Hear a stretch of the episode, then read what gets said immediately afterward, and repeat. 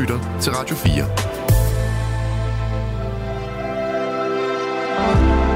Velkommen til et sammendrag af det sidste måltid. Det er blevet tid til endnu en highlight-udgave af det sidste måltid. Mit navn det er Kasper Isgaard, og jeg producerer normalvis programmet, men i dag er jeg hoppet ind bag mikrofonen for at finde nogle gode klip til dig fra tidligere programmer. Og hvis man ikke kender det sidste måltid, så er konceptet meget simpelt. Det er et kendt menneske, der tager ind og får serveret tre retter, som personen selv har valgt, der skal udgøre denne persons sidste måltid, samtidig med, at verden Lærke Kløvedal har skrevet personens nekrolog. Og dermed bliver personen konfronteret med sit efterliv og hvordan ens eftermæle potentielt kunne komme til at lyde.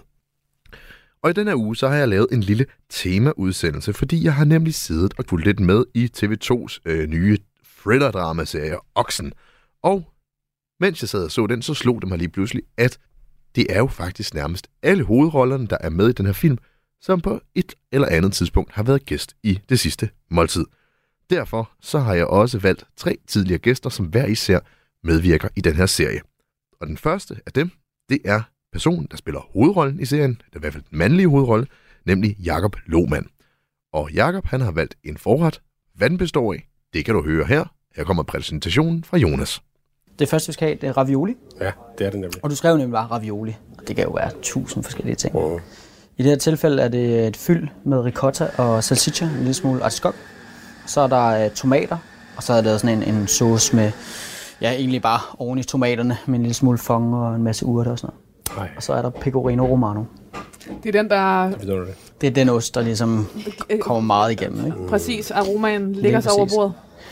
Så skal vi have lidt drik til, mm. og vi skal have en uh, Pinot Noir fra Kalifornien, mm. sådan noget bread and butter, Skal vi nemlig. som jeg Og den- tror, der faktisk er rigtig mange, der, øh, der drikker. Fordi nu øh, havde jeg den lige med i går herind, Ja, øh, og der var mange, der var sådan, åh ja, den der, den kender jeg godt. det er, det en, ikke så øh, tit? d- altså, nej, men der er også noget med navnet, ikke? Altså, det er, sådan, det er et navn, Jo. man kan huske. Ja. Det er ikke øh, Chateau... Så man kun kan huske i sådan. Øh, Præcis. Ja. Det både, både i hvid og rød, faktisk. Så. Og, og, og, øh, og du, det var det, du skrev. Du skrev Ja. bread butter. Jeg skrev lige præcis den der. Jeg øh, har, har aldrig været Pinot Noir skør. Nej, Og så kom min kammerat ud med den der for to år siden. Mm.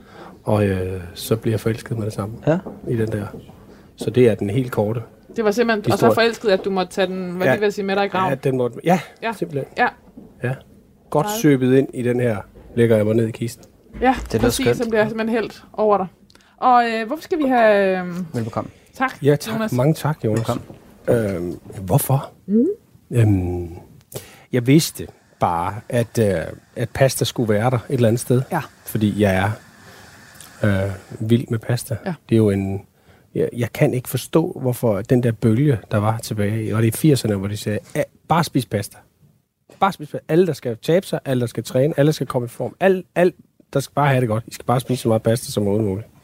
Og der må man mildt talt sige, at vi er, en anden, vi er et andet sted i dag. Jo, men det er som om, den er ved at vende igen. Er det det? Ja, Det lyder godt. Altså, jeg, jeg, jeg tror, man er blevet enige om, at man måske ikke taber sig af pasta. Nej, men, man men, ikke. men den er ikke ligesom, den var jo nærmest udskammet i et øh, årti. Ja. Øh, I al sin øh, hvidhed, gluten, Ja, øh, det er det. sprængte et eller andet. Carb. For jeg var en pastadreng. Er du tosset? Ja. Virkelig. Bare helt skør med pasta. Så derfor så skulle vi have den, når jeg alligevel- skal dø, så skal vi altså have den der, ikke? Og er det sådan noget, at det bare øh, det fungerer på alle tider af døgnet og til alting? Nej, det gør det overhovedet ikke. Det, men det fungerer vældig, vældig godt her. Og så synes jeg, det der med øh, raviolien, det er så elegant. Og det, Ja. er så, øh, det er så præcist og enkelt. Og det er, er et foretræk, hvis det endelig skal være. Altså det er klart, som dreng, der sad jeg jo bare og skovlede mig igennem Ja. spandevis af bolognese og carbonara og sådan noget, ikke? Men, men du kom fra et pasta hjem. Det ved jeg ikke, om jeg gjorde. Nej, det gjorde jeg ikke som sådan. Jeg tror mere, det var mit eget, det var mit eget trip som sådan ung mand. Ja. Ja. 20'erne og sådan noget. Også fordi jeg røg på det der. Jeg var, jeg var glad for sport. Og alt Så du skulle have noget hurtig Nej, energi? jeg synes bare, ja. jeg noget pasta. Det lød godt, og så passede det mig strålende, fordi det smagte så godt. Øh, det smager godt, mand. Nej, nej, nej. Ikke? Det er godt. Hold da. Må vi bande? Ja. Hold da kæft. Må binde øh, alt, hvad man vil. Ja, jeg skal ærligt sige, jeg synes faktisk, det har været svært at lave en overskrift på dig. Så jeg, har, jeg havde egentlig lidt et håb om, at vi, øh, at vi igennem nekrologen endte med at lave en sammen. Jeg har et bud. Ja. Det er jeg spændt på. Ja. Og den siger, øhm, den siger på en eller anden måde mere om øhm, dit menneske, som jeg jo ikke kender så godt endnu, Nej. øh, end, end om din profession. Og, og det kan være, det er det, vi skal f- få styr på sammen. Men den lyder sådan her. Skuespiller Jakob Lohmann var en medvindsdreng. Håndformet af kærlighed og født med solen i ryggen. Det er fra Berlinske 2019. Ja. Hvad synes du om den som et overskrift på dit, på dit, øhm, på dit liv? Det passer meget godt med, at når jeg kommer ind til dig i dag, for eksempel, eller når andre skal spørge mig om noget, så synes jeg, at jeg har en helt usandsynlig kedelig øh, historie, øh, konfliktfri historie. Ja. Så jeg kan tit blive nervøs for, øh, eller ikke nervøs for, men jeg, jeg kan tit blive sådan, hvem gider høre på, mm. mi, hvor jeg kommer fra. Fordi øh, jeg, har, jeg har haft det skide godt i en, i en øh, familie med en far og mor og nogle søskende, og vokset op i et trygt dansk, jysk miljø i Skanderborg. Og, øhm, øhm, og, og det er ligesom om, at, øh, at når jeg så møder, så kommer jeg på, for eksempel, så, da jeg kom på skuespillerskolen, så kom jeg på hold med alle mulige, som havde alle mulige vanvittige historier fra deres øh, liv, og de her var, øh, forældre var skilt, eller de kom fra øh, noget, med, hvor nogen havde drukket meget, eller noget. Og jeg har slet ikke... Der var traumer at der var traumabearbejde. Ja. Og det har jeg ikke, det har jeg ikke rigtig haft i mit liv. Og så alligevel sikkert, jo, måske, det har vi nok alle sammen, ikke? Men derfor kan jeg tit blive, øh, øh, jeg kan tit øh, tænke, at det er, det er da vældig kedsommeligt med mig. Det okay. Okay. kan jeg godt komme til at tænke. Okay. Men er der noget med, man kan sige, i alle mulige andre fag, øh, man kunne gå ind i Ja, som menneske, s- øh, så var det ikke en bekymring, man behøvede at have med sig, om man var s- øh, spændende nok til at udfylde sin profession. Eller forstår du, hvad jeg mener? Altså, der er noget Ja. med, at som skuespiller, så, så, så, eller som kunstner, ja. at så er der en, øh, måske en forventning om, at der skal være et, et eller andet lige i lasten, En som, eller anden kant, eller et eller andet mærkeligt der. Er øh, det. som man har brug for netop at bearbejde, eller øh, fortolke, eller... Øh, Ja, ja, præcis. Ja, Ja, ja, og det er først kommet, det er først kommet senere med mig, efter at der er nogen, der synes, det var interessant at interviewe mig. Så okay. Er den der ting kommet. Det der med at spille skuespil, det er jo bare... Øhm, det er jo bare... Øh, det, det, det er der jo heldigvis nogen, der synes, at jeg er god til. Mm. Og derfor er det mit job, og derfor er og, og det er jeg sindssygt glad for. Og jeg, der er intet, jeg heller vil lave. Øh, men det har jeg ikke... Min oplevelse er overhovedet ikke, at det der med at spille skuespil kommer fra øhm, hvad jeg har oplevet eller ikke oplevet i mit liv. Sådan har jeg det slet ikke. det, er ikke, det det, fag. det handler ikke om, hvilken bagage du har med, men, Nej. men om øh, det, det handler om, håndværk, du øh, står med, og det det, handler det om nærvær. øh, Og, inspiration, jeg henter, henter ned ud fra alle mulige andre steder ja. end mig, faktisk. Ja. Og så handler det rigtig meget om, hvad der står på papiret, og det handler rigtig meget om, hvad den instruktør, jeg arbejder med, gerne vil, og, og øh, hvad de forfattere, der har skrevet tingene, øh, gerne vil. Og jo mere, jo mere jeg, øh, hvad hedder det, jo mere jeg udlader mig selv af den proces, jo bedre. Det er min erfaring. Ja, sejt. Cool. Ja. Så er der måske en virkeligheden... Altså, så, så synes jeg, vi skal lade den stå, den her overskrift. Altså, for nu. Det lyder sådan her. Skuespiller Jakob Lohmann var en medvindsdreng. Håndformet af kærlighed og født med solen i ryggen. Ja, det kan jeg godt skrive under på. Altså, det er sådan min egen oplevelse. Det er sgu da... Det er da ikke selv forbudt, er det Jamen, jeg mener, det er da fuldstændig øh, ekstraordinært, at nogen siger sådan om sin øh, barndom. Det i sig selv, synes jeg jo er... Øh, altså, det synes jeg da, vi skal klappe meget mere af, i stedet for at prøve at, Ja. at finde håret i suppen. Eller forstår du, hvad jeg mener? Jo, jo. Altså, Jamen, det, det- det, det, er jo- ja. det er jo det, der er det øh, sjældne. Ja, Jeg synes ja jeg- Eller er det? Det ved jeg ikke. Jeg ved det ikke. Jeg, jeg synes, de der kammerater... Altså håndformet af kærlighed og født med solen i ryggen, det er da sådan noget, man selv har lyst til at, at give sin, sine egne børn med i... Øh, ja, det er det nemlig. ikke? Ja. Jeg har to af dem jo. Og det kunne det godt lyde som om, at det hele var fryd og gammel. Det var det overhovedet ikke. Og jeg har haft min... Jeg har haft alt det der, jeg synes, der bør være. Jeg har haft mit teenageoprør og mit, øh, min slåskampe med min far, som er samme, endte jo, er ender jo i samme branche som min far. Um, og, og, og, og senere har jeg måske haft det lidt med min mors måde, og, og, og det, det er lidt kommet som, synes jeg, efter 30 eller sådan noget, efter 35 måske, at der bliver konfronteret med min evigt positive mor, der, der øh, jo hylder, at positivitet og samtale kan løse alt. Og det er jeg virkelig stødt på i mit voksne liv, at det kan det ikke. Så det har jeg været nødt til at gøre op med. Altså fordi du har helt konkret oplevet, at, at, at, at, at de, den værktøjskasse, du har fået med hjemmefra, ikke virkede. Ja, Ja. absolut. Fuldstændig. Og en værktøjskasse, som jeg var fuldstændig overbevist om, var komplet til at løse alle problemer. Okay. Det tør jeg godt sige. Hvad ramte dig så? Så ramte det mig bare, øh, især i det her fag, at du render ind i ting, som er øh, umulige at løse. Og kun kan forlades. Projekter, der ikke øh, vil lykkes øh, øh, samarbejder. Jeg samarbejder. Ja. Samarbejder. Altså, jeg, jeg, jeg, jeg har aldrig forladt noget. Fordi det er, Du har for godt det har jeg bare, til. det er åbenbart for godt Ja. opdraget til. Jeg burde have forladt noget. Mm. Og øh, jeg burde have forladt... Øh, der er også noget i, i, i mit privatliv, der, er- der er kæresteforhold og sådan noget. Jeg burde have, have forladt tidligere, hvor jeg er blevet ved med at insistere på, at samtale og hvad skal vi sige, øh, midtersøgning kan løse øh, ting. Og, det, og jeg har troet, at det at forlade noget var dårligt Ja. og var destruktivt.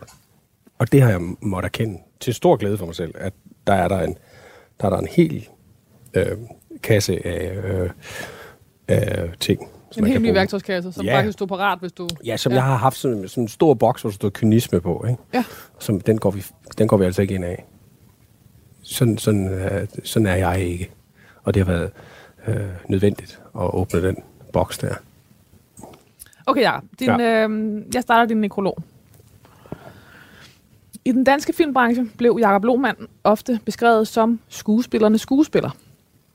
Sådan en alle i branchen øh, kendte og respekterede, men som seerne lige skulle bruge et øjeblik på at sætte navn på, når han tonede frem på skærmen. Han ligner en, der kan bygge en carport uden at brokse undervejs, var en anden beskrivelse. Ligesom ordene parcelhuslægger, klassisk VVS'er og barsk politiansigt dukkede op. Ja. Det, det, det er satans til, øh, til titler, du får på, får på dig i den research, jeg har. Parcelhuslægger. Parcelhuslægger. Hvordan ser du den? Hvordan din Jamen, tolkning nu af skal jeg jo, parcel- så, så skal jeg jo så sige, at jeg sidder over for ham. Ja. Eller sidder over for den. Det er det. Men der, der er, og, og, og grunden til, at jeg nævner det, er jo selvfølgelig, fordi at, at sådan noget jo også spiller ind på en casting. Ja, og hvad for nogle roller, Ja, ja, det er øh, du har haft og, og, og, øh, Ja, ja. og har fået. Her skal vi sende et stort shout-out ud til Paprika. For at give mig den der julefilm der. Ja, hvor var du spiller, ligesom- spiller hendes øh, Ja, mand der var ligesom, øh, det var ligesom, det var bare godt set af julen. hende. Det, Ja. ja. det var bare godt set, at, øh, og, det, og det var sjovt, fordi det var i tråd med, at jeg, jeg havde sagt til mig selv, at nu vil jeg kraftedeme gerne lave noget andet. Fordi du havde været øh, bars politiansigt. Ja, og, og indsat, og tre dage på den film som indsat, og tre dage på den film som politimand, og, og ja, hvor har du, har, du, har du stjålet den cykel der, og hav af, hav af små halvracistiske, øh, Okay. du ved, sådan nogle. Ja. Det havde jeg lavet lang tid. Sådan en øh, jysk politimand i København. Ja, Ja. præcis. Og, der, er- og der, er, der er noget ved det, og det har, sådan har jeg det stadigvæk med branchen som sådan. Der er jo noget, der hedder, at jeg er på arbejde, og det er mit øh, job, og jeg tjener nogle penge, og det er godt. Og hvad det så end er, så er det jo sådan set noget, der er med til, at jeg kan øh, nu øh, have to børn og øh, et hus og en økonomi, der kører. Det, det, det har jeg et helt mindset på mit job, der er det. Ja. Og så har jeg selvfølgelig også noget andet, som ligesom er, at, øh, at det bare er spændende at udvide sin horisont og få lov til at bokse med noget andet. Og det hjalp hun til med den gode paprika. Hvad så hun? Hun, hun så, at, at, øh, at, at jeg kunne spille det almindelige. Og at jeg, det almindelige med et problem. Mm. Det var det, jeg havde ønsket mig. Og det var det, hun så. Jakob Ulrik Lohmann ja. Ja. blev født i Odense og voksede op i lillebyen Stjerbakker, man det sådan? præcis. uden for Skanderborg. Men det var selve Skanderborg, som han så tilbage på som sin barndomsby. Byen, der formede ham og prægede ham, indtil han flyttede hjemmefra. Det er for politikken 2020. Det var for på Café Bohème, Skanderborgs kreative samlingssted. Jakob Lohmann levede sit ungdomsliv. Mm. Stedet for de første scoringer. Ja. Den første cigaret op på taget. Og så var det stedet, hvor hans band Naughty and Nice fik lov til at spille. Faktisk omvendt. Nej, nice and naughty. Nice and Naughty. Altså, jeg havde det sådan, hvis man laver et band, der hedder Nice and Naughty, så er det fandme lige før, man skal have det op i sin, øh, øh, sin nekrologoverskrift. Ja, Altså, undskyld mig. ja. Nice and Naughty. Nice and naughty. Ja, det hed jeg Det simpelthen. hed vi simpelthen. Vi var unge. I var unge og prøvede at tænke, hvis den ikke går med Nice, så går den nok med Naughty. Ja, det er det. Hvor, altså, det er jo sådan noget start gymnasiet, oppe på Skanderborg Arms Gymnasium, hvor vi har det her band, og det går bare stærkt, ikke? Og vi får bare, vi får nogle bajer, og der er dejlige damer over det hele, og det er bare vildt sjovt, og vi, øhm, ja, det var bare en fest. Han voksede op på, øh, på landet med højt til himlen og udsigt til himmelbjerget. Ja. Hvorfor griner du? Der var ikke udsigt til det himmelbjerg. Nå, og det, vi boede et sted, hvor øh, da, min mor og far fik aldrig fældet de der kæmpe store fyretræer, der stod i vejen for Og da de så solgte huset, hvor vi boede, som lå højt, og hed Lejerhøj, fordi det lå højt, så fandt de ud af, at øh, Gud, dem der så flyttede ind, de havde fældet de der. Og nu kunne de så se til Nå, for himmelbjerget. altså. Se nu der. Men det kunne, man kunne sætte sig op på en anden bakke, der, så kunne vi, der fik vi, det var sådan et sted, vi kaldte øh, Knotten, så kunne man gå op på Knotten der, og så kunne man få nogle drinks, og der tog vi gæster med op om sommeren. Selvfølgelig, så det var sådan panorama som skue, Ja, så sad skuepladsen. Ja. gik først op, øh, jeg tror først, det gik op for min mor, for efter vi var flyttet, det kunne de have haft inden for huset, altid. Men der stod nogle kæmpe store fyretræer i vejen der. Moren, Eva Lohmann, var skolelærer, Ja. og faren, Lars, Lars Lohmann, var skuespiller og verdenskendt i Skanderborg, fordi Ja. han spillede borgmesteren i Jul i Gammelby. Ja, det var han i den grad. Jeg skrev autografer i 3. klasse, Fordi din far var... fordi min far var borgmester Hermann i, jul i Gammelby. Men det er også det der med at være provinskendt, som ja. er noget andet end at være københavnerkendt, ikke? Jo. Jo, det er det. Men det er også det der med, så er det ham, der var skuespilleren. Ja, det var det. Altså, øh, Det var det. Det mærkede vi tydeligt. Det vil sige, det mærkede vi rigtig tydeligt. Og også noget med en generationsforskel der, for for eksempel min egen, mit eget liv som skuespiller nu, og hans øh, skuespilleren var, altså som jeg, så var skuespilleren var en anden dengang. Det var sådan en, der, øh, det, øh, det var en hård, hård generalisering, men der var mere sådan andægtighed omkring mm. skuespilleren, og det var, øh, der, der var noget, øh, sådan noget liv og død omkring. Ja. det, som var fyldt enormt meget. Og det, og, det er, og det er så tydeligt, at branchen som sådan har ændret sig. Dengang, du, pointene for at opføre sig ordentligt er, er steget kraftigt siden dengang. Dengang var det mere sådan øh, normalt, at skuespillere var ekscentrikere og var øh, sådan absolut øh, var dem i fokus. Det handlede om dem, og det var, det var øh, når de kom, så sku- var der ligesom noget ro og noget afstand omkring dem. Det er jeg vokset meget op omkring. Mm. Og det er ikke min fars skyld som sådan, det, det, det, det var han jo bare en del af, men sådan var det. Og da jeg starter, da jeg bliver færdig på skolen, starter på Aalborg Teater og sådan noget, der er der det samme. Der er sådan den samme øh, rangorden i det, og dem, mm, der har de store roller, eller dem, der er ældre måske, eller sådan, de, de, dem, dem havde man, når de talte, så var der stille, og de, men de måtte godt afbryde dig og sådan noget. Og nu er det, nu er det virkelig helt anderledes til min udelte fornøjelse. For jeg, var, jeg havde ikke trivet godt i det miljø. Jeg tror simpelthen ikke, jeg havde klaret at være skuespiller i øh, 70-80'erne. Det tror jeg ikke. hvor der blev stille, hver gang du kom ind. Og Ja, og der var sådan en underlig, øh, ja, den der underlige rangorden der, som jeg slet ikke, øh, den kan jeg slet ikke tilslutte Er det i virkeligheden den andægtighed, øh, du selv har øh, driblet lidt udenom? Alt, hvad jeg kan. Vi snakkede også om det i starten, at det der med, at du ser det som din fordel. Øh, at, øh, Ja. at det ikke er dig, man står og tager Ja, øh, nemlig. øh, hemmelige selfies af. ja, ja. Øh, Det er jo også, øh, altså, jeg, jeg dyrker det jo heller ikke, kan man sige. Jeg, jeg, jeg, kunne, jo, jeg kunne jo sagtens køre øh, en st- stor opmærksomhed på mig som hvordan, menneske. hvordan vil du gøre det? Instagram, hvordan, og jeg kunne sagtens, ja. jeg kunne sagtens, jeg har ikke Instagram, og jeg har en Facebook-profil. Jeg har, jeg har til gode rigtig at finde ud af, hvordan man bare glæder det der Facebook. Men altså, det, jeg mener bare, man kan jo godt, man kan jo godt gøre større opmærksomhed på sig selv. Du kan jo godt sætte dig ind og deltage i alt, hvad der ja, er. dukke op til, hvad der er af Altså. altså. røde løber. Og, Nå, men ja, men du kan også sætte dig ind i alle øh, øh, quizprogrammer i fjernsynet, og at, at, at, at det bliver, her kommer Jakob Lohmann, mm. og så, og øh, ham har vi, øh, han, han er med her, ikke for, for noget, han laver, spiller eller portrætterer eller noget som helst, men bare fordi han er Jakob Lohmann. Mm. Det kan du jo godt selv være med til at dyrke op. Og det prøver jeg måske at holde en lille smule igen med. Var din far ekscentriker? Ja, Eller ja, altså, ja, det er han. Ja, det er han. På en, på en fed måde, og til tider med belastende måde er han det. Ja, det er han. Han, øh, han- han har... Øh, altså, jeg, jeg, jeg, hvad skal man sige, tilgiver ham lidt, eller hvad, jeg forstår ham godt, fordi han kommer fra et, han kommer fra et, øh, et sådan et, øh, et landmands øh, barndom ude i Odense, og sådan noget, så han har lavet et, han har lavet et kæmpe øh, breakout i hans liv og, blive, og det at blive skuespiller. Så jeg, jeg tror, at min far har en meget større identitet forbundet med det at være skuespiller, end jeg har haft. Og der kan man jo sige, det har han jo pløjet, han har jo pløjet vejen for mig på den måde. Det er jo blevet en, det er jo en større normalitet for mig at gå ind i det, end det har været for ham. Han har, tror jeg, haft et meget større sådan, sådan øh, skilsættende øjeblik med det, end jeg har. Jeg prøvede at lade være, kan man sige, og det gjorde jeg nok på grund af ham. Jeg prøvede, jeg prøvede det at lade være med at blive skuespiller. Men fordi jeg voksede op i et landsbysamfund, øh, så, så fordi der er sådan nogle underlige lo- logikker der. Altså selvfølgelig er bærens søn god til at bage brød, ikke? Så det er helt naturligt, at hvis der var nogen, der skulle sige noget, eller nogen, der skulle rejse sig op, eller nogen, der skulle spille hovedrollen i skoleforestillingen, eller nogen, der skulle præsentere, øh, eller tage et billede af, eller klædes ud som en sjov, så var det mig. Ikke? Så jeg blev også sat i den der. Så derfor har jeg ikke, det var, det var nat- naturligt øh, for mig at, at, gå den vej. Men så fordi jeg havde set de der premierefester og, og på Aarhus Teater, hvor min far var i den der periode, og Aalborg også, og men jeg synes, de skabte sig så mærkeligt. Jeg synes simpelthen, de opførte sig så underligt, og var så Altså, så falske kunstigt? og udenpå og Ja. kunstigt og sådan noget. Øh, så var jeg bare sådan, det skal jeg slet ikke. Jeg, det skulle jeg, skulle jeg skulle bare ikke. Jeg skulle være politimand, det var jeg helt overbevist. Nå, du skulle være politimand? Ja, det tænker jeg. Okay, Jeg så tænker, er der sgu da noget øh, retfærdighed til i forhold til øh, Jamen, synes du, det er alle politimænd, der ligner politimænd? Altså, det gør de selvfølgelig, når de får en uniform på.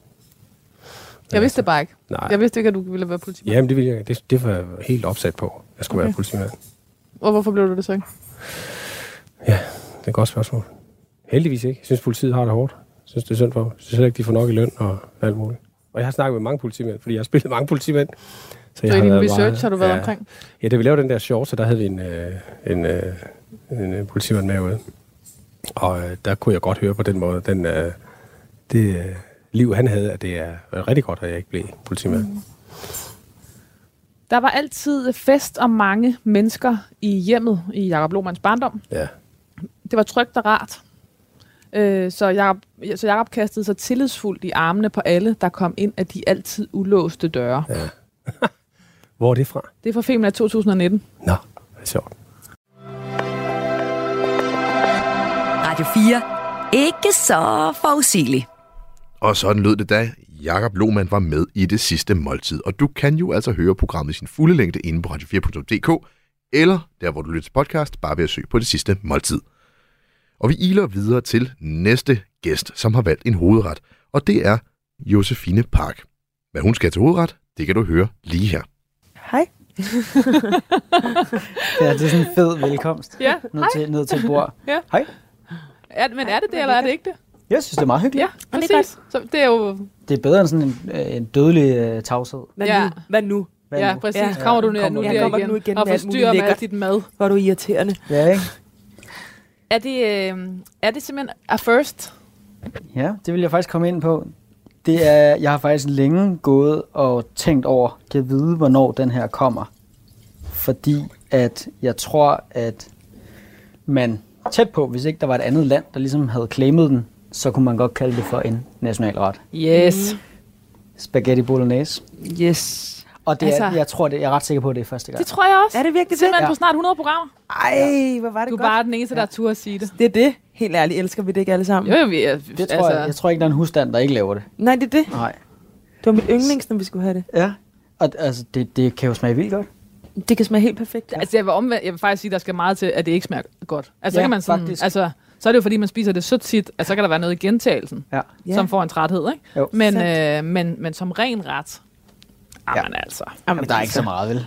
Så jeg tænker ikke at, at sige så meget mere om det. Jo, Jonas, du bliver nødt til at sige noget, fordi det her det er jo sådan noget, der skiller v- v- vande ad. Det er, okay, så kan jeg godt sige noget. Ja. Fordi at øh, der er, jeg tror, det har jeg i hvert fald selv været ude for, at få det serveret i alle mulige forskellige hjem. Og øh, der kan altså snige sig alt fra bacon til cocktailpølser. ind. Præcis. Og der tror jeg, at hvis man tager til Italien, som det jo kommer fra, så tror jeg, man bliver ja, Henrettet ved byen på byens torv. Ja. Ja. Det, der, ikke. det er lige så letfældigt, som man tager på øh, spaghetti med kødsovs i Danmark. Lige så religionstro, der er det nærmest. Ja, lige så meget går de faktisk op i det. Ja, ja. Øhm, og, og, og det er faktisk med alting. Det er jo lige fra pastaen til, hvad for noget kød bruger de, og så videre, og så videre. Og man laver altid det, der hedder en sofrito. Det er der nok 90% der ikke ved. Øh, som er grøntsagerne, man sådan ligesom sorterer af ved siden af. Ved siden af. Det gør jeg i hvert Okay. fald, ja. Øhm, og så, så er det vigtigt at få stegt kødet og sådan noget. Der, der kan være nogle ting i det. Og ikke bare kogt det sammen. Klart. Øhm, så er der altid det her med ost ovenpå, ikke? Parmesan. Jo jo, men hvad for en? Og, og Altså, der er kun fælder i, i alt, hvad du siger, ikke? Ja, lidt, ikke? Ja. Lidt, øhm, Det og det er. Reggiano Parmigiano, som det må være den. Forhåbentlig. Øhm, og så skal I have rødvin til, og der måtte jeg vælge, simpelthen. Ja. Øh, så jeg ved jo ikke helt, hvad du er til, men jeg tænkte, det her, det må være sådan rimelig meget ind i. Så det er sådan en, øh, sådan en lanke Nebbiolo, og det er faktisk, øh, normalt så er det Ej, for en eller det anden producent. som laver det. Men det her det er faktisk for noget, der hedder et, sådan et kooperativ. Så det er en masse, der er gået sammen og lavet Den det. er virkelig god. Ja. Det er egentlig normalt sådan noget, som man er lidt skeptisk omkring folk, der går sammen og laver noget. Og, Hvorfor er man Men- det? Fordi det, man, jeg tror, man har lidt en, en, øh, en fornemmelse af, så bliver det sådan noget mængde noget og masse Ja, ja, produktion, og man har ikke helt styr på, hvor tingene kommer fra. og Sådan noget. Men de her er, er faktisk nogle af dem, der er kendt for at være virkelig, virkelig skarpe. Okay. Og, og sådan kons- konsistente i det, de laver. Og sådan noget. De er fra 1800 noget. Det er vildt godt. Mm, det gør den her også. Så. Velbekomme. Tak. Ej, kan du ikke bare køre den der som sådan en fast ud til alle børnefamilier? Kæft, det smager godt, Jonas. Ej, hvor er det lækkert. Var det din livret som barn? Ja, det er til skokker var simpelthen min livret. Og så sad I... Jeg fik det ikke så tit egentlig, spaghetti, men jeg elskede, når vi skulle have... Øh, Var det sådan noget, at dine forældre... Var, lavede de det til børnene? Eller du ved, var det den? jeg var... Ej, det smager godt, var. Mm. Øhm, mm. Min mor var sådan en, hun gik meget op i at lave den. Mm. På en bestemt måde. Til hele familien, og det, det stod i timevis og sådan noget. Ikke? Mm. Min far lavede den lidt hurtigere, og der var jeg... øhm, jeg var meget alene med min far. Vi boede herinde i godt og skade lige her. Øh, To der minutter er- herfra, hvor vi så. Præcis, Ja. to minutter herfra. Og der måtte jeg ligesom være med til at lave den, så det gik lidt hurtigere. Og det var bare fordi, jeg måtte bestemme, hvad vi skulle have at spise, ikke? Øh, nej, så det var, til, det var til hele familien, min mor lavede den. Ah, på en måde også min far, for det var til mig og ham. Selvom han altid var sådan, ej, er, du, er det det, du vil have igen? Jeg var bare sådan, ja. Det var det Men det er jo også det vilde, jeg, jeg kan godt mærke, når vi sidder og spiser det nu, altså det er jo så vildt comfort food. Mm. Altså, vidste. okay. Du sagde, det var, det var der, du var blevet færdig omkring og, øhm, Hvad var det nu? og øh, sku- sige, at du ville være skuespiller. Åh ja. Det er jo som om, at den der rejse fra, at man gerne vil være skuespiller, til man bliver skuespiller, er jo sådan mytisk i alle skuespillere. Ja, ja, liv, fordi ja. det er lige præcis ting, og man prøvede, og Ja. ting, hvis det ikke gik, og på en eller anden måde, så stiller man sig lidt mere på pinden, ud på pinden, Helt end sikkert. ved at sige, at man vil være det, end man vil være. Altså, der var alle mulige andre ting, der også er sindssygt svære at blive. Men, ja. Men det der med, med, med at ville være skuespiller, har sådan en anden lyd. Der er altid nogen, der skal beslutte sig for, om, om de synes, du er god Ja. nok til at være med. Ja. Eller passer ind. Ja, ja. Jamen helt klart. Så man er altid... Ja, så, så er der også Det er jo noget at sygt det jo også er lidt fjollet på en eller anden måde. Ja. Ikke? Altså jeg kan huske nogle gange, når jeg, jeg har siddet til noget, nogle prøver på teateret, eller øh, for optagelse på nogle film, hvor man sidder bare sådan, mm, dykker ned i materialet, som om det var det vigtigste i hele mm-hmm. verden på en eller anden måde. Og det tror jeg, før i tiden, at jeg havde det lidt sværere med, at jeg tænkte, sådan, "Åh, jeg synes, det var lidt pinligt, det er bare, hvorfor så meget op i det her? Hvorfor mm. går jeg så meget op i det? Som, og det tror jeg på en eller anden måde for mig er blevet Altså det her er mere øh, omfavnet på en eller anden måde, men det er vigtigt, eller sådan, og det er ligesom, at jeg... Øh, er der faktisk sket noget, jeg mistede min lille søster for tre år siden, og, og det første år kunne jeg slet ikke lytte til noget, eller høre, se noget. Altså jeg var fuldstændig sådan, det var forfærdeligt at høre musik, og det var forfærdeligt at være i kontakt med det der store sted faktisk, ikke? Fordi jeg tror, der var en anden opretholdelse over hovedet af hverdagen. Men jeg kan huske, da jeg så begyndte at kunne det, så var der et eller andet i mig, hvor jeg tænkte sådan, men det her kunst er vigtigt. Altså der er, det er på en eller anden måde også en forbindelse til noget større og noget guddommeligt, eller i hvert fald til altså nogle kunstnere, der er døde for altså 100 år siden, som stadigvæk ligesom trækker tråd ind i mit liv, som havde det på samme måde. Jeg følte mig virkelig set og spejlet, og lidt mindre alene og lidt mindre i frit fald på en eller anden måde. Og det var første gang, hvor jeg tænkte, eller det var ikke første gang, sådan har jeg nok altid haft det, men det var nok første gang, jeg kunne definere det på en eller anden måde. Øh, og det er jo ikke, fordi jeg siger, at alt det, jeg laver, er super vigtigt på den der måde for andre mennesker, men jeg tror bare, at det er det sted, ligesom... Øh, at der, var, der, der er kommet en eller anden lidt større vigtighed for mig i det, både for mig selv i arbejdet, men også, at jeg tænker, som jo er den verdens største kliché, men hvis, hvad nu, hvis man kan berøre et menneske -agtigt? Men det har faktisk sket noget, synes jeg, for mig, det der, at, at øh, ja, jeg ved ikke helt konkret, hvad jeg vil sige med det, men der, er- der er sket et skift for mig der. Og, og en fornemmelse af at høre til. Øh, eller at, at, at, din, at, at din profession. Jeg føler, at jeg er berettiget, at jeg er berettiget til det, og jeg føler, at jeg kan stå bedre ved det og sige, at jeg kan godt lide det her, det er rigtig vigtigt for mig, og jeg synes, det er vigtigt, at det findes, og at kunst findes, og at Og det handler findes, ikke om, at jeg gerne vil være berømt og til Hollywood, men at det er en, Nej, en nej. dybere berettigelse.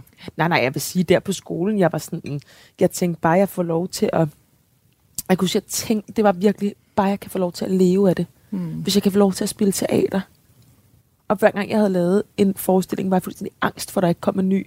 Men det var simpelthen sådan...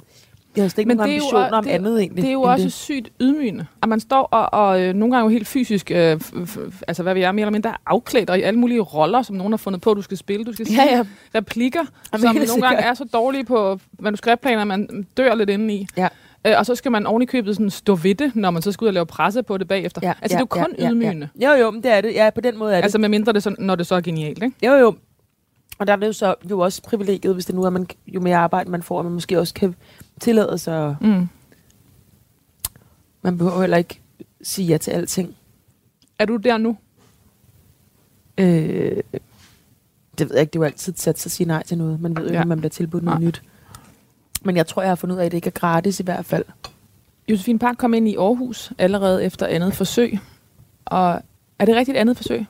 Ja, det er rigtigt. Og alting foldede sig ud. Det er et citat fra filmen af 2021. Men det var ikke nemt at flytte fra København, familie og venner. Hun følte sig ofte alene og beskrev tiden i Aarhus, som, som om det altid regnede. Som om hun altid havde våde, kolde fødder. På sidste år, da hun havde etableret nye forbindelser til mennesker, sit fag og sig selv, begyndte, begyndte hun at få varmen igen. Mm. Ja, jeg var, det var jo på godt og ondt, da jeg kom til Aarhus, fordi jeg er jo, som du også sagde, jeg er totalt københavnerbarn, og er meget bundet op på mine relationer på en vildt dejlig måde, men jeg også øh, øh, elsker meget mine folk omkring mig. Så der var noget i at blive reddet op og smidt til Aarhus, og ligesom være der i to- på total bar bund, som også var rigtig fantastisk, fordi det var også en fordybelsestid for mig. Øhm, og det var rigtig nødvendigt, tror jeg, op på med alene tid. Jeg var sindssygt meget alene i Aarhus. Øh, og det var der også noget, det var der også noget godt ved, tror jeg. Øhm, og så fik jeg jo vildt mange venner, og altså det var, det var ikke, det gjorde jeg også, og mange af dem, som jeg stadig elsker meget højt. Men, men øhm, ja, det var også overvældende, synes jeg, at skulle være der. Jeg havde også en kæreste i København, og altså alt muligt etableret, følte jeg mig som Københavner. 22 år. Hvad hedder det? Men, øh, men det var også rigtig sundt og godt, tror jeg, at blive reddet lidt op. Der var ingen tvivl om, at Josefine Park var talentfuld. Det er sådan et mærkeligt ord, ikke? Jo, det er mærkeligt. Hvad er det overhovedet? Og også det der med, altså på, i, et- på et tidspunkt i karrieren, så bliver talentfuld også næsten, øh, altså du Ja. ved, lidt problematisk. Ja, ja, ja, rigtigt. Altså, hvis man sidder over for, et, me- over for et meget voksent menneske, og bliver ved med at sige, du er så Du talentfuld. er meget talentfuld. Ja. Ja. ja, så bliver det sådan, ja, ja, hold nu kæft. Ja, eller måske skulle man snart Ja, ja. komme Kunne vi ikke lave noget andet end det? videre. Ja, Men nu har vi- etableret Leading Lady, så, det, så, den er, så er vi safe. Der var rift om hende, måske fordi hun på sin... Øh, fordi, jeg ved simpelthen ikke, nu tager lige de her sætninger igen, igen. Måske fordi hun på sin vis var hemmelighedsfuld i sit skuespil, blev hun mere og mere efterspurgt. Måske var det hendes nysgerrighed, der spillede ind. Måske vidste hun simpelthen så meget om sine roller, at hun ikke behøvede at servere det hele på filmlæret. Når hun tonede frem, lå der tydeligvis noget at gemte sig. Vi vidste ikke, hvad det var, men vi fik lyst til at vide mere. Anmelderne kaldte hende blandt andet rå, intelligent og kompleks. Det er også oppe i øh, nekrolog-introen. Og roste hendes evne til at gøre selv de mest kringlede og skrevne replikker naturlige. Jeg er faktisk lidt irriteret over, at vi ikke har fået de der replikkerne op fra starten, fordi det, det synes jeg er ekstremt kendetegnende ved dig. Nå, Det ja, er okay. den naturlige replik. Nå, men tak. Ja, tror jeg. Ja. Du, øh, din første store rolle var, som jeg sagde i indledningen, som Isa øh, i Arvingerne, Ja. øh, hvor du spillede Jesper Christensens øh, markant yngre kæreste, Ja, ja. øh, og, og, og gik stadig på skuespillerskolen, Ja. som jo var sådan en... Øh, øh, altså, jeg forestiller mig lidt sådan en ensemble, øh, kæmpe ensemble at ryge ind i, øh, Mhm. om, og med Danmarks største skuespiller, ikke? Du ved, der var Mm. øh, Trine Dørholm og Jesper Christensen og ja, bare for at nævne. Øhm, og, og, og altså, øhm, hvordan blev du... øhm, Hele den metode, var det en, du kom med fra skolen? Eller var det en, du øh, på en eller anden måde også ligesom måtte klæde dig selv lidt hurtigt på med, fordi at... Det er nok sådan... Mm, det har jeg nok øh, på en måde bare undersøgt mere og mere, mm. hvad der Mhm. fungerede. Nej, det var ikke noget, jeg kom med fra skolen. Helt klart ikke. Mm. Men på arvingerne var det ligesom... det var, jeg gik på skolen, mens vi optog det. Og jeg havde egentlig været til casting på noget helt andet. Hos Anja Philip, der er caster. Øh, og jeg kan bare huske, den casting, det var min første casting. Og den var bare ikke særlig god. Og hun kiggede på mig, og så sagde hun, okay, nu skal jeg fortælle dig noget. Og så sagde hun, du skal, lige nu lægger du et eller andet 90% i ordene, og 10%. Altså hun, hun fik lavet en eller anden formulering, hvor hun sagde, prøv at gøre det modsatte. Og jeg kan ikke huske præcis, hvad det var, men det gav så meget mening. Og så blev det en vild god casting. Og jeg fik ikke rollen, men så ringede hun til mig to dage efter og sagde, du fik den ikke, men jeg har måske noget andet til dig. Og så fik jeg arvingerne på grund af det. Og det er faktisk virkelig hende, der har lært mig sådan noget. Altså, det var virkelig lærerigt at være til casting hos hende. Det var meget sådan, det er faktisk meget taknemmelig for, hun var så ærlig dengang. Og så fik jeg den rolle der. Øh, og der var et kæmpe ansvar i det. Jeg havde ikke prøvet at lave film før. Jeg havde ikke noget som helst. Og jeg kan huske, at jeg fik en, øh, en opringning fra Jesper Christensen, som skulle instruere de første afsnit. Og I, Øh, I tredje sæson. Øh, i tredje sæson, ja. Anden sæson. Anden sæson. Og så øh, spurgte jeg, om jeg ville mødes med ham Maja Ildsø, der har skrevet det. Og så var der ligesom sådan en skuespillersamtale. Og jeg kan huske, at jeg var sådan, jeg troede, at det var, jeg havde været med i sidste afsnit i sæson 1, hvor jeg kom ind i en scene. Og så havde Anja sagt, det kan godt være, at du at der sker noget i anden sæson, det tror vi, men vi ved det ikke. Og så fik jeg det der møde og sådan noget, og jeg tænkte sådan, men jeg kommer til at være meget lidt med. Og så kunne jeg mærke på det der møde, som var hjemme hos Maja, tror jeg, at de virkelig sådan var sådan noget, ville snakke om den her karakter. Og så sagde jeg, inden jeg skulle gå, sagde jeg, altså, hvor stor en rolle er det egentlig? Og så sagde Jesper, det er en stor, god rolle. Så tænkte jeg, okay, vildt. Josefine Park kom ikke snublende ind i sin egen succes. Hun knoklede i årvis på alskens mindre scener i de fleste afkroge af Danmark, og var helt utrolig arbejdsom og disciplineret, fortalte kolleger og bekendte om hende. Timing og held betyder en del i film- og teaterbranchen, men knofedt og målrettighed betyder trods alt mere. Det er der noget betryggende over, sagde hun til Weekendavisen i 2022. Man er selv en slags udløsende faktor. Ja. I slutningen af 2019 døde Josefine Parks lillesøster, kun 25 år gammel. Pludselig og uventet. Døden forandrede alt, og alt føltes som modstand. Josefine Park følte, at den uforbeholdende, boblende glæde, hun før havde taget for givet, var væk. Der var en ny alvor, der var flyttet ind. Hun kunne selv se det i sit ansigt på billeder.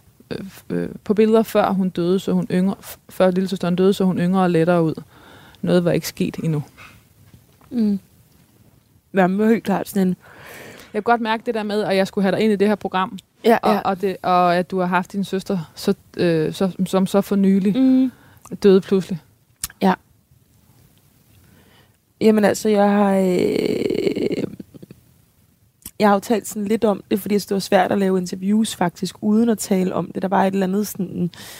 Øh, og så på et tidspunkt besluttede jeg mig for, at nu gider jeg ikke tale mere om det. Mm. Øhm, men nu er det jo min sidste, min sidste måltid. Øh, hvad hedder det? Og der var noget, altså der var, det er jo helt klart en af de mest skældsættende oplevelser i mit liv, selvfølgelig, ikke? Øh, og der var jo en eller anden tab og uskyld, og en eller anden, øh, den der boblende glæde, som jeg faktisk oplevede, at jeg, øh, jeg oplevede først, den ikke var der, eller ikke havde været der, da den kom igen. Mm. Så det var først en eller anden dag, da jeg kørte på cykel, og jeg var sådan, gud, øh, jeg mærkede sådan noget, der sådan spirede i mig. Faktisk, da vi lavede Gabriels film, ikke? så det var omkring to år efter hun døde. Mm. Jeg pludselig tænkte sådan, og jeg følte mig glad. Lidt uden sådan. Og det var ikke, fordi jeg ikke havde jo arbejdet og lavet alt muligt, så det var ikke, fordi jeg ikke havde kunne fungere, men der oplevede jeg sådan en uforbeholden, lille boblende følelse, som forsvandt hurtigt igen. Men det tænkte jeg bare, det har jeg bare overhovedet ikke følt Mm. i to og et halvt år har jeg slet ikke haft den her. Øh, og så tænkte jeg, har jeg tænkt efterfølgende, gud, hvor har jeg også haft let til den. Altså lidt adgang til den, øh, en eller anden form for begejstring, synes jeg. Tidligere, eller Ja, før dødsfaldet. Ja. Ja, Ja. uanset hvad der er sket mig, uanset hvad der ligesom har, hvad jeg har haft af modstand, eller whatever, så føler jeg, at det har været lidt tilgængeligt, da jeg tænkte efter det. Mit, jeg har også været sådan heldig, heldig med mit sind på en eller anden måde også. hvis det giver mening. Ja. Ja. Og der, der har været en eller anden lettere gang på jord, Ja. øh, som Ja. pludselig blev reddet væk, eller? Ja, Eller i ja, hvert fald om- for en om- tid, ja, ikke? ja. Altså, øhm, og som jo også er... Øh, altså, der er jo sådan en følelse af, ligesom at man, så siger man, de der dødsfald sådan noget tæt på, at man, at der er sådan følelse af, at vi to sidder her, og så her er der sådan et teatertæppe, synes jeg nærmest, jeg ser det som. Mm. Og så på et tidspunkt er der en, der flår det væk, det der tæppe, og så ser man sådan, døden er lige der. Altså ved siden, man har sådan været i samme rum, der har kun været et tæppe, der sådan har adskilt en, ikke? Og det var ligesom den følelse, jeg havde det sådan, gud, det er jo lige her, ud over sorgen jo, over hende, som jeg var utrolig tæt på, altså et af mine tætteste mennesker overhovedet, så var der alligevel, øh, ud over det, også en helt eksistentiel øh, ting i, når er det bare lige der? Og man ved det jo godt. Mm. Det har man jo fået at vide. Men der er jo, ja, altså man vidste det med hovedet, men pludselig ved ens krop det også, ikke? Og så prøver man lige så forsigtigt at trække det der tæppe for igen. Eller, Ja, men man har, man har blottet det en Ja, ja, gang, det det. Så, så der er ikke noget Ja. at gøre. nej, man ved godt, at der er, Og det er som om, at øh, øh, sorgen er i begyndelsen jo bare chokket. Altså det er jo næsten den nemme del, for der er man jo bare Ja. i chok. Ja. Og så det hele øh, efter. Jeg synes, jeg var, næsten... Var, ja, jeg synes nemlig, starten var... Som du siger, det var helt klart... Altså, øh, ja, som du siger, bare et kæmpe chok, hvis der burde findes et større ord for det på en eller anden måde. Men Ja, fordi Øh. chok er også, at nogen siger bø i metroen. Ja, det er Eller det. Hvor, hvor Ja, folk ja, ja. ikke siger Det er bø, det. ellers i øvrigt. Men det var sådan en følelse af ja, chok og frit fald, og også bare sådan en, altså ren smerte på en eller anden måde. Mm. Hvor det, der kom efterfølgende, var meget mere afgrundsdybt Mm. og tåget, synes jeg, og mørkt. Hvad gjorde det ved dig? Det ved jeg ikke endnu. Nej. Det ved jeg ikke, men det føles stadigvæk meget øh, sådan for, for, for nyligt. Mm. Eller som om det ikke er så længe siden.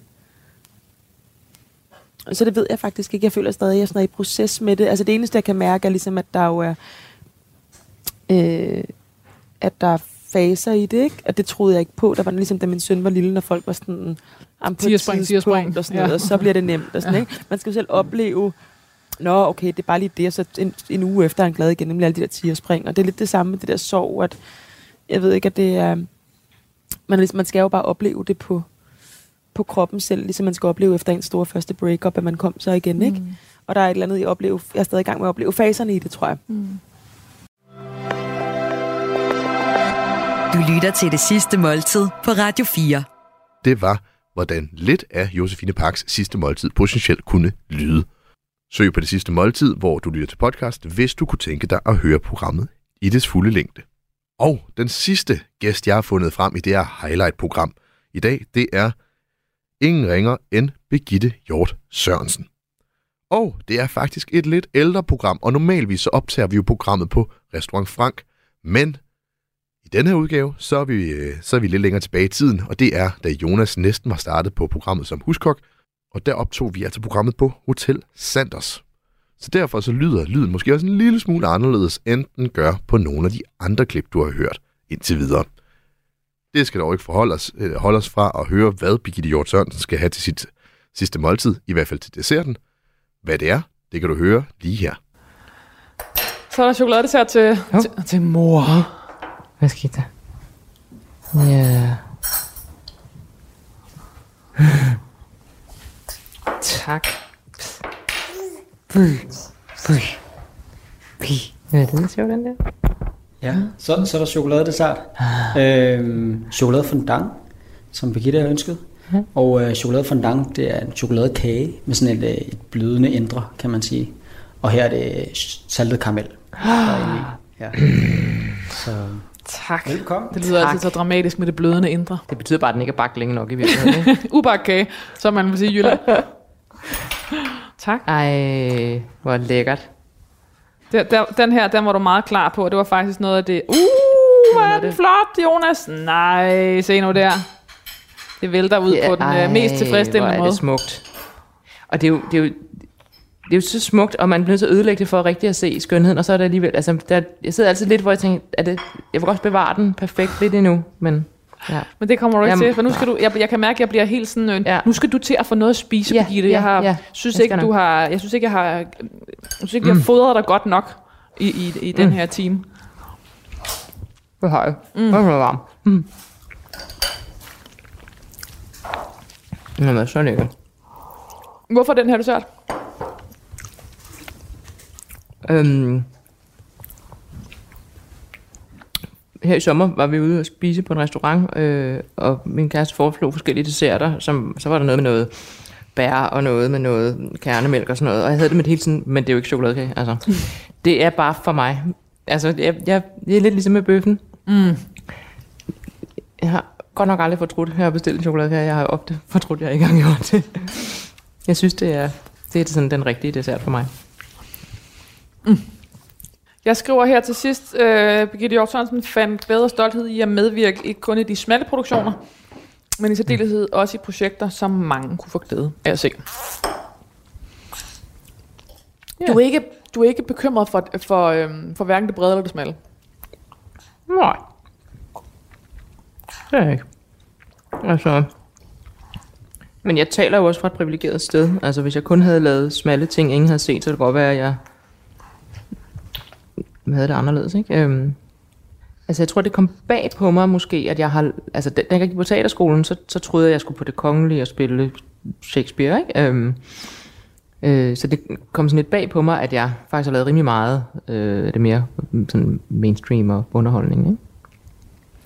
Øh, men jeg er ikke bange for det, og jeg, altså det er jo fedt at lave noget, folk ser. Det bliver man jo glad for.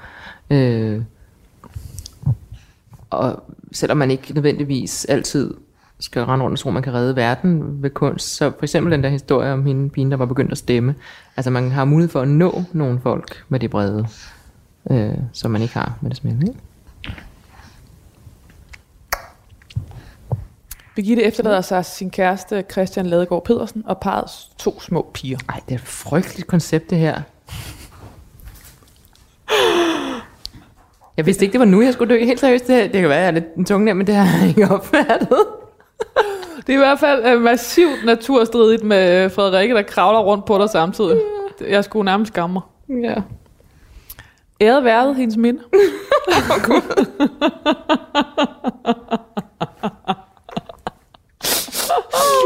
ja. Nå. Jeg dør ikke i virkeligheden. Nå. Og så blinker hun, så kig, blink, laver hun nogle blink med meget lange øjenvipper til dig, Ja. mens du siger det. Det er godt. Nej, ja, det, det kan jeg slet ikke forholde mig til. Øh, Det er simpelthen forståeligt. Jeg vil stadig spørge dig, hvad du der skal stå på din gravsten. Det kan du selv bestemme. Hvornår om en skal gravsten? Mm. Men Jeg har aldrig haft nogen sådan, der skal stå noget. Altså, mit navn og datoen, tror jeg. Jeg har ikke sådan en, det, det vil jeg efterlade mig. Jeg håber, jeg siger det til folk i stedet for. Der skal ikke stå, første dansker på Broadway ligger her. Første døde dansker på Broadway. Nej. Nej. Nej, det tror jeg ville se underligt. Jeg tror heller ikke, jeg ville sådan tænke, at det, der skulle stå der, var mine bedrifter. Det tror jeg, jeg ville tænke var mere sådan mig som person. Mm. For min familie. Men det der med, om, er man egentlig gået bort fra, at man siger skuespillerinde, kongelig skuespillerinde, eller du ved, altså Ja. ja. putter man titler på Ja. sin gravsten længere? Jeg ved ikke, hvad moden er inden for gravsten. Altså, jeg troede, du havde lavet din research. Du plejer, du plejer på den måde at møde lidt forberedt op. Hvad sker der? ja. det ved jeg virkelig ikke, hvad man gør. Øh, Det eneste tidspunkt, jeg tror, jeg sådan bliver tituleret sådan, det er, når jeg, som jeg tit gør, øh, til middag hos dronningen. Øhm, Den sætning vil jeg også kunne sige en dag. Okay. Ja. Det sker kun for mig, når jeg bliver inviteret til Ja. ja. dronning. Så får man sine titler, så står det på brevet. der er en, der råber dem op, når man kommer hen give en hånd. Er det så skuespiller? Og man taler ikke med mad med bare til hos dronningen. Nej, der, der er, det er i etiketteskolen. Hmm. Man har sådan et lille kort, som man tager, når man kommer til mig. Og så giver man det, så står man i kø for at komme hen og sige goddag. Og så giver man det til en mand, der råber det op, annoncerer det. Ja, det er meget fint. Og hvad siger, hvad siger de skuespillere? Skuespillerinde? Skuespillerinde? Skuespiller, tror jeg. Jeg kan faktisk ikke huske det, men jeg tror bare, det er skuespiller. Og så, så har man sine fugtige håndflader. Og, Ja, det er sindssygt. Og sit lange slæb, man virkelig prøver ikke at falde i. Øhm, det, det er meget nervepirrende, vil jeg sige. Det er også, det er også fantastisk. Altså, jeg har virkelig været beæret og virkelig haft en fantastisk aften hver gang, men det er selvfølgelig, man bliver underligt. Alle bliver nervøse Nå. og lidt stive Ja. ja. i det. Og når man Ja. slappet af i løbet af sådan en aften, Ja, fordi heldigvis har man jo ikke Daisy til bords. Øh, ikke hvis man er almindelig dødelig som mig i hvert fald. Øh, og så er det nogle øh, fantastisk interessante mennesker. Altså, så er det departementchefer og øh, hofmarskaller og sådan noget. Øh, det, har været, det har været virkelig sjovt, altså. Det er det første, jeg var til. Det var i 13, tror jeg, op på Fredensborg. Øh, og der var borgen stadigvæk lige hot der. Og alle, øh, sådan, øh, regeringen var der jo selvfølgelig. Øh, og, øh, og der var på et tidspunkt, hvor jeg gik ned ad en gang sammen med Helle Thorning, og så tror jeg kan ikke huske, om det var Ida Augen eller en anden der bagved, der sagde, nu, nu bliver det simpelthen for meget blanding af fiktion og virkelighed, for det var lidt som om, at det var Katrine Mønsmark, der gik med. Øhm, det var... Og det sjove var derfor, jeg, jeg kom alene, og var så bange. Øh, men det fede var, at, at alle de der, øh, synes jo på en måde, de kendte mig, og, og, og de kom hen sådan, du ved, og Pia Kjærsgaard var faktisk den første, der kom hen og sagde, sikke en flot kjole, og, og tog mig sådan lidt i hånden, og øh, havde Manu Seren til bord, så han fortalte mig, at øh, hvad end du gør, du går ikke op og tisser undervejs. Altså det er ikke et, et måltid, man forlader på noget tidspunkt. Han havde gjort det til sin første statsmiddag, hvor han sådan, nu skal jeg da lige tisse, så han rejste sig og var bare sådan, du sætter dig ned igen. og så sagde han, i øvrigt, hvis du godt kan lide dessert, så spis den hurtigt. Fordi lige pludselig er dronningen færdig, og så har hun skrevet dig så aften forbi. Øhm, så du fik altså lige nogle bullet points Yes. på, øh, på aftenen. Det ville man jo gerne lige have. Altså tænk, hvis man ikke har fået sådan noget at vide. Sådan noget Præcis. burde der lige stå i sådan en lille Ja. etikettefolder, man fik, øh, man fik der med. en- man, man, man, man taler med ceremonimesteren inden, og de er meget, meget søde. Altså det, man bliver virkelig holdt i hånden, når man kommer. Det, de, der er altid nogen, der viser, her, den her vej skal du, nu skal du herhen og sådan noget. Det, det er meget ordentligt på den måde. Altså uden at man føler sig, øh, altså det er vel en del af, af, af koden, at man skal føle sig øh, i overskud. Altså man skal ja. ikke føle sig dum. Nej, og de er jo kun interesserede i, at alle har en god aften, og ingen laver fadæser, som at gå på toilettet midt under middagen. Altså, Jeg ved du nu hvad. Hvad? Jeg ved du nu hvad. Jeg ved du nu hvad. Øhm, Men det er vel lige præcis også det, der, der er fiktionen. Det er, at, øh, at, at øh, altså, og især de brede produktioner, at, at man bliver inviteret indenfor, fordi folk har et fuldstændig naturligt forhold til, øh, først og fremmest, altså først og fremmest har et naturligt forhold til, hvem du er og dit ansigt, og så synes de jo, de kender dig. Mm. Eller de synes i hvert fald også, de har noget at tale med Ja, dig om. Ja. Der er simpelthen der er sådan en conversation piece, som bare er, øh, er, er, er nærmest startet, før du er trådt ind af, af døren. Men det er rigtigt, og så lige i den der sammenhæng var det sådan ekstra, fordi det jo handler om politik, og de alle sammen synes, de skulle sige noget om det og sådan noget, ikke? Men, øhm, men det er rigtigt, altså det... Øh...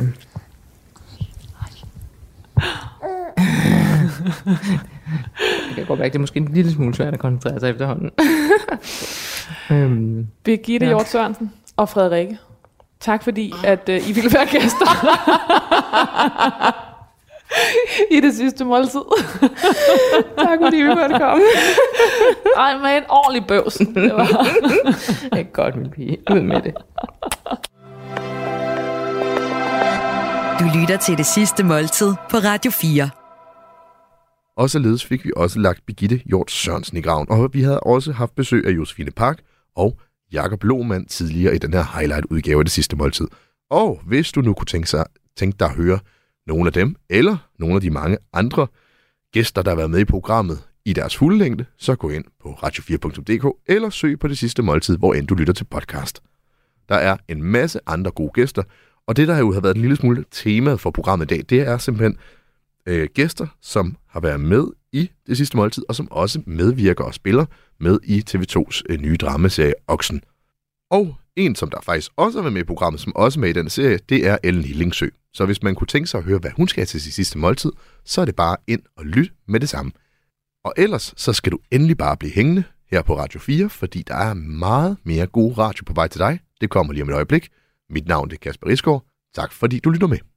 Du har fået til job at synge kor for ABBA. Jamen, jeg var ikke simpelthen ikke klar over, hvor sindssygt det egentlig var. Det var jeg jo ikke. Jeg var jo bare ni år og glad i låget. Musik er en hurtig genvej ind bag facaden. Jeg følte jo, at alle de sange var til mig. Ind bag den offentlige person. Jeg kiggede ind i et mørke.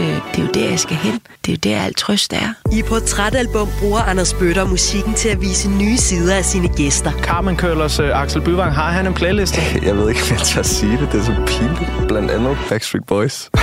Lyt til Portrætalbum i Radio 4's app, eller der, hvor du lytter til podcast. Radio 4. Hold kæft, mand. Det turde Ulla Terkelsen ikke, det der. Ikke så forudsigeligt.